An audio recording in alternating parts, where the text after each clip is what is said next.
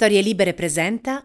Buongiorno e ben trovati in questo nuovo appuntamento di Quarto Potere, la rassegna stampa di Storie Libere, mercoledì 7 settembre 2022.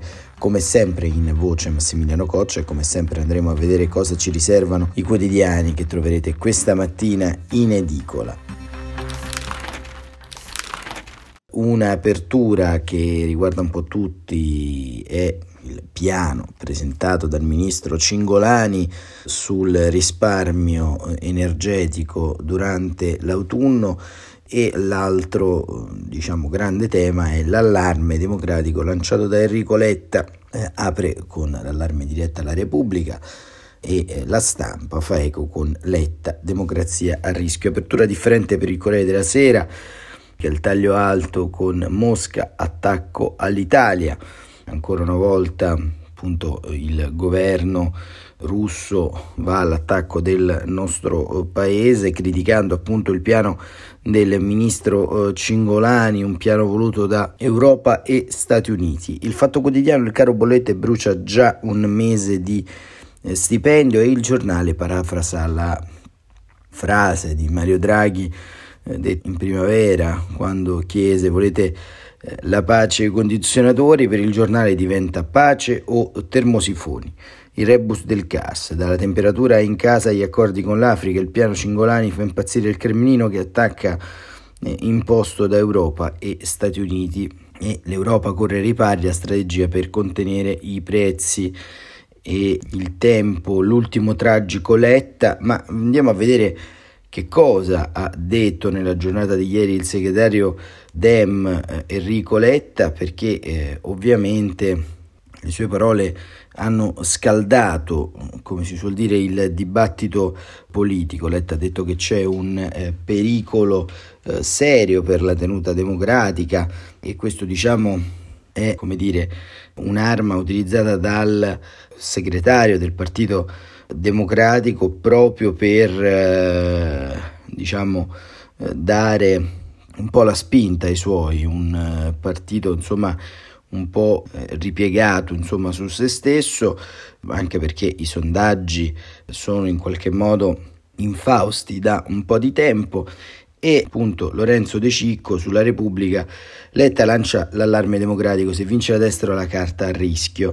Segretà stamattina ci hai dato la sveglia gli fa un candidato. Allora vi convocherò tutte le mattine ma stavolta alle 7 e sera Ricoletta è appena arrivato a Santiaposto di culla del prodismo annuncia che da questa piazza parte la rimonta. Leitmotiv è non c'è scritto Nulla, non è un destino già scritto, basta un 4% in più o in meno sottratto a Calenda o Conte per sovvertire i pronostici e rendere contendibili 60 seggi e cambiare una storia che i più, perfino tra i militanti Dem, vedono segnata Giorgia Meloni a Palazzo Chigi, governo di destra-destra.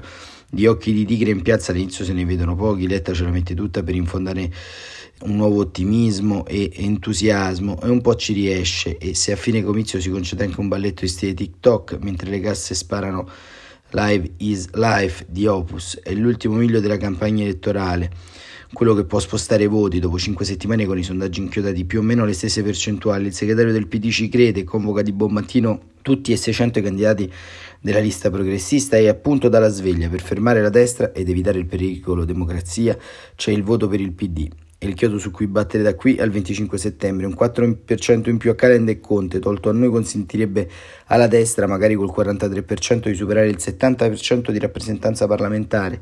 Significa dare la possibilità di cambiare la Costituzione, di eleggere membri del CSM come gli pare, o i giudici costituzionali. Lancia quindi un allarme per la democrazia italiana, mentre in uno scenario opposto, con un 4% in più a noi, si riuscirebbe a far scivolare la destra sotto il 55% e riportare la partita nella contendibilità. Gli avversari naturalmente cercano di minare la narrazione dello scontro a due, Letta vive su Marte, attacca Salvini, il PD è molto arrogante, gli fa eco Giuseppe Conte, forse da lei del disperato, il Rosatellum l'hanno scritto loro con Giorgia Meloni, ma quindi Letta aveva già perso, twitta Carlo Calenda. Sul palco di Santi Apostoli, lo Stato Maggiore del PD dal Manforte al segretario, tutti insistono nell'impostazione rosso-nero. Non c'è un secondo turno come alle comunali, l'unico voto utile è il primo ed è quello per il PD, scandisce il sindaco di Roma Roberto Gualtieri. È matematica prima che politica, insiste Zingaretti, capolista Dem nel suo Lazio. Dal palco Letta miscela timori e nostalgie, ricorda che Santi Apostoli è la nostra piazza, quella in cui Prodi ha battuto due volte Berlusconi, un po' ce l'ha con l'usurpatore Conte che qui chiuderà la campagna elettorale il 23 per accreditarsi come vero progressista. E a proposito, il leader Dem gongola per l'endorsamento di Trump al presidente del Movimento 5 Stelle. Mi ha confermato quello che ho sempre pensato, che i concetti di destra e sinistra applicati al Movimento 5 Stelle e a Conte sono diversi da quelli che sono applicabili a tutti.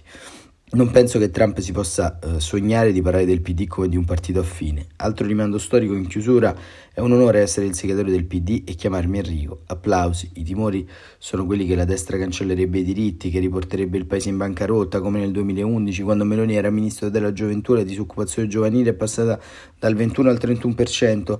Per la politica estera Putin orienta questa campagna elettorale con Salvini e Berlusconi che ripetono le sue tesi.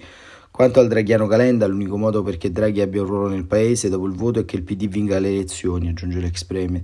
In ballo non c'è solo il governo del paese, ma anche la sopravvivenza del PD. Conte e Calenda fanno un gioco a tenaglia per uccidere il PD e arrivare a un esito francese, dove c'è o il centrista o la sinistra populista. Noi combattiamo contro questo esito perché vogliamo che ci sia un sistema politico italiano, un grande partito progressista e riformista, come c'è in Germania e in Spagna, ma non parla di congresso, la cosa più demenziale che si possa fare in campagna elettorale. La testa è al voto per salvare noi stessi e per salvare l'Italia. Così Enrico Letta dà un po' il suona un po' la carica ai suoi e fa i conti appunto con questi 60 eh, collegi contendibili. E lo racconta questo retroscena Carlo Bertini sulla stampa, la strategia della rimonta, questo pezzo che inizia, sono 60 i collegi in grado di trasformare in una non vittoria quella della destra di Meloni e Salvini, come lo fu quella di Bersani nel 2013, uno scenario con una maggioranza risicatissima di 105 seggi al Senato di 206 alla Camera, troppo poco per governare tranquilli, contando cambi di casacca e le pressioni di ogni sorta. Questo il planning riservato sotto gli occhi di Ricoletta che studia e ristudia i numeri e carica i suoi al massimo per strappare un risultato oggi insperato. È l'ultima fase e vi voglio a fare il tutto possibile e casa per casa, strada per strada, piazza per piazza, dice ripetendo la celebre frase di Enrico Berlinguer, si gioca tutto in un fazzoletto di territorio che attraversa il paese, quello delle regioni rosse, Toscana ed Emilia Romagna, la rimonta cognata da Letta, che punta le fisce anche sulle grandi città dove il voto di opinione è più forte. È una strategia basata su un attento studio dei numeri, aggiornato di ora in ora, in base a proiezioni che portano a dividere i teatri di battaglia in tre fasce, da buoni a sicuri, da in bilico buoni, da difficili in bilico. La verità che pochi sanno è che questa legge elettorale fa sì che il 43% 70% dei voti possa trasformarsi nel 70% dei seggi, l'allarme lanciato da Letta che teme un cappotto, con tutto quel che comporterebbe in termini di nomina dei membri della Corte Costituzionale, riforma della Costituzione e via dicendo. Per evitare il disastro il PD evoca uno scenario rimonta, sperando di rosicchiare a Conte e Calenda 4 punti percentuali in più nei collegi, che oltre a far evitare le sfide all'uninominale vinte, farebbero moltiplicare per effetto di trascinamento sul conto finale di voti anche gli eletti nel proporzionale, più di una ventina nel camiere. In sostanza, se si realizza una capacità dei centro-sinistra di conquistare circa 60 collegi, la maggioranza di centrodestra può sostanzialmente annullarsi. Dove concentrare l'energia per conquistare collegi in bilico e contendibili in questo scenario di rimonta? Puntare a un ampio successo nelle regioni rosse, Emilia Romagna e Toscana, nelle grandi città che governiamo, Milano, Torino, Bologna, Firenze, Roma e Napoli, così come in città che governiamo in regioni in bilico, Bari, Ancona, Trento e Sardegna. Ecco il piano di azione dei Dem per questi ultimi 16 giorni di campagna. La proiezione sul tavolo del leader Dem, minuziosamente definita per ognuno dei 221 collegi uninominali, è la seguente. Nell'attuale situazione, al netto dei voti che possono andare a Conte, Calenda e inseguiti dal PD, i collegi tra certi e contendibili sono 69. Di questi 25 sono considerati certi o solidi per il centro-sinistra, 17 alla Camera e 8 al Senato. Questi ultimi si, so, si sommano ad altri 16 ampiamente contendibili già nelle condizioni attuali e se consideriamo quindi in particolare, scrivono gli analisti DEM, 44 collegi, che si apre uno spostamento percentuale piuttosto lieve di 4 punti. La maggioranza di centrodestra può sostanzialmente annullarsi. Perché? Perché quei voti in più al PD, i 16 collegi da buoni diventano sicuri, altri 25 collegi da in bilico diventano buoni e infine 14 da difficili diventano in bilico. In sostanza 40 collegi, scrive Bertini, cambiano colore passando dal centro-destra al centro-sinistra e altri 14 diventano ampiamente contendibili. Il rischio principale messo in luce in questo studio è la percezione dell'esito scontato della quasi totalità dei 221 collegi uninominali, oltre a diminuire la forza del centro-sinistra in quelli contendibili riduca progressivamente i consensi del PD. Infatti, secondo diversi analisti, la causa del calo nei sondaggi delle ultime settimane sta proprio nel fatto che questa percezione faccia perdere peso all'argomento del voto utile per indirizzare invece gli elettori verso il partito preferito, in una logica puramente proporzionale anziché in una prevalentemente maggioritaria. La cosa significativa che viene indicata da Letta è che non sarebbe sufficiente per far riprendere capacità persuasiva al voto utile ripetere insistentemente l'argomento, occorre invece invece utilizzare un argomento logico ancorato alla realtà per riprendere forza nell'ultima fase della, compa- della campagna. Al contempo occorre mantenere alta l'attenzione sulla necessità di chiedere un voto per la nostra idea d'Italia e per le nostre proposte, mantenendole forti e nette, ma comunque equilibrate. E quindi questo è un po' lo scenario, scenario un po' tortuoso a dire il vero, eh? insomma avete visto, è tutto un calcolo algoritmo di conti, di tutto quanto quello che c'è appunto in mezzo, ma eh, sostanzialmente oltre all'appello al voto di Enrico Letta, ieri è stata anche la giornata di un Giuseppe Conte in, in grande spolvero, in senso ovviamente eh, ironico, perché, eh, perché Giuseppe Conte ha eh, in qualche modo fatto una serie di eh, dichiarazioni come dire, un po' equivoche, tra cui non c'è altra persona al mondo più di Vladimir Putin che voglia la pace, perché ovviamente vi è un uh, tema abbastanza chiaro, insomma, tra l'abbraccio di Trump che soffoca Conte e al diciamo lo scivolone su Putin, Matteo Bucciarelli sulla Repubblica racconta quello che è accaduto ieri. Giornata milanese per Giuseppe Conte, con conclusione finale ospita la Fondazione Feltrinelli, ma la testa è altrove da quanto arriva dagli Stati Uniti. Il racconto dell'esibita simpatia per lui e della sua campagna elettorale di Donald Trump, riportato da Repubblica ieri, causa un misto di imbarazzo e rabbia al presidente dei 5 Stelle. L'imbarazzo è perché con una campagna incentrata tutto sul progressismo, su temi cari alla sinistra, l'endorsement del più a destra dei repubblicani americani suona beffardo e ovviamente controproducente. La rabbia invece che permette a Conte di uscirne con la denuncia di un'ipotetica macchina del fango in azione e per un passaggio dell'articolo metteva in reazione simpatia di Trump con, per lui con la fedeltà dimostrata sul caso Barr è un insulto gravemente diffamatorio, replica Conte, che annuncia querela verso Repubblica. Cosa accade allora? L'ex Presidente del Consiglio autorizzò due visite a Roma ad agosto e settembre del 2019 del segretario della Giustizia, appunto William Barr, quando era venuto a indagare sulle origini del Russia Gate per conto di Trump, una vicenda che comportò la convocazione di Conte di fronte al Copasir. L'attualità comunque preoccupava nel senso che finora la chiave utilizzata dal Presidente dei 5 Stelle, ovvero insidiare il PD parlando del suo elettorato e rappresentandosi come l'unico partito con una chiara agenda sociale ed ecologica, ha portato ottimi frutti, per non meno a guadagnare nei sondaggi. Anche, Be- anche Beppe Grillo sul proprio blog ha messo in confronto Cernobbio con Assisi, due diverse kermesse negli stessi giorni, la prima del mondo industriale, la seconda centrata sulle disuguaglianze, chiedendo e tu da che parte stai. Comunque i Dem sono in calo, i 5 Stelle salgono, al sud addirittura il movimento sarebbe il primo partito con questo scenario, paradossalmente il voto utile contro le destre in alcune aree del paese sarebbe quello per il Movimento 5 Stelle. In questo contesto l'appoggio ideale di Trump a Conte può diventare un'arma nelle mani del centro-sinistra per dire in sostanza che il progressismo del Movimento 5 Stelle non è genuino, ma solo un abito del momento. Per ricordare poi l'esperienza del primo governo Conte assieme a Letta, i decreti di sicurezza con Matteo Salvini e tutto il resto, il voto per le liste di Calenda e Conte è oggettivamente un aiuto alla vittoria della destra, diceva infatti Enrico Letta parlando dei, con i propri candidati.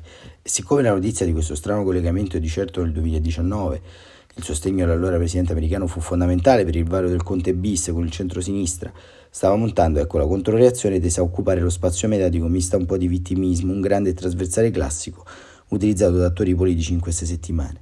La voglia di screditarci dalla destra, ragiona l'ex Presidente del Consiglio. L'obiettivo è dire a chi tende e crede nei valori progressisti attenzione, Conte amico di Trump, non votate 5 Stelle, quando tutti sanno che c'è una differenza notevole. Uno scontro in prima regola tra ex alleati che si ripropone sullo scivolone di Conte a proposito di Putin. Non si dica che non vuole la pace.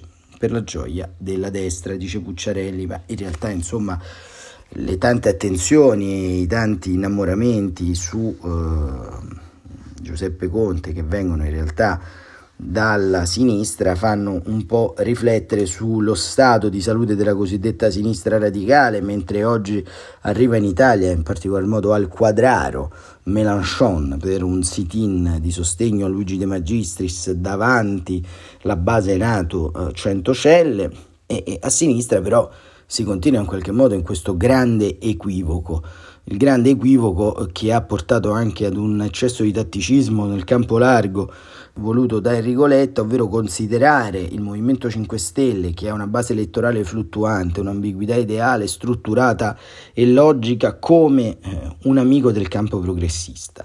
Diciamo che, che, nella natura stessa delle cose, diceva Pietro Gobetti, vi è la risposta agli interrogativi sul contemporaneo e, e la natura stessa del Movimento 5 Stelle nasce in antagonismo rispetto a, a, quei valori che sono alla base dell'elettorato del, del centrosinistra, un progressismo atlantista, un progressismo legato alle eh, idee sociali liberali, non si può certamente coniugare con delle tesi eh, da un lato pauperiste e dall'altro a livello geopolitico di eh, dubbia eh, pertinenza rispetto allo scacchiere italiano. E l'azione del Movimento 5 Stelle al governo in solitaria con la Lega l'abbiamo vista tutti dai decreti di sicurezza come raccontava Pucciarelli ad altro.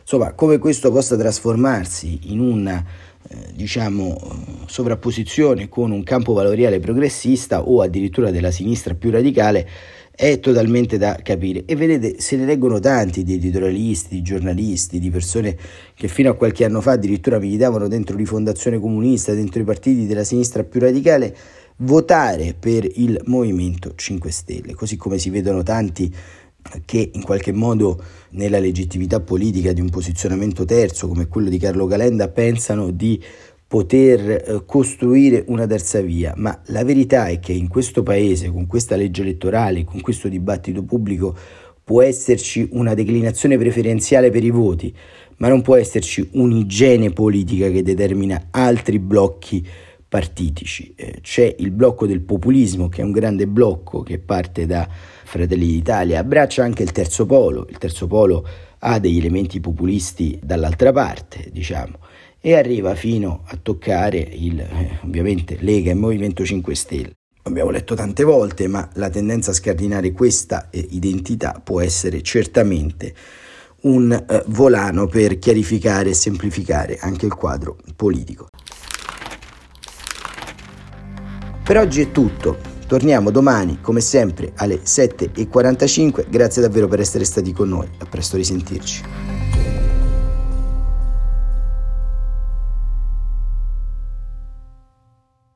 Una produzione storielibere.fm di Gianandrea Cerone e Rossana De Michele.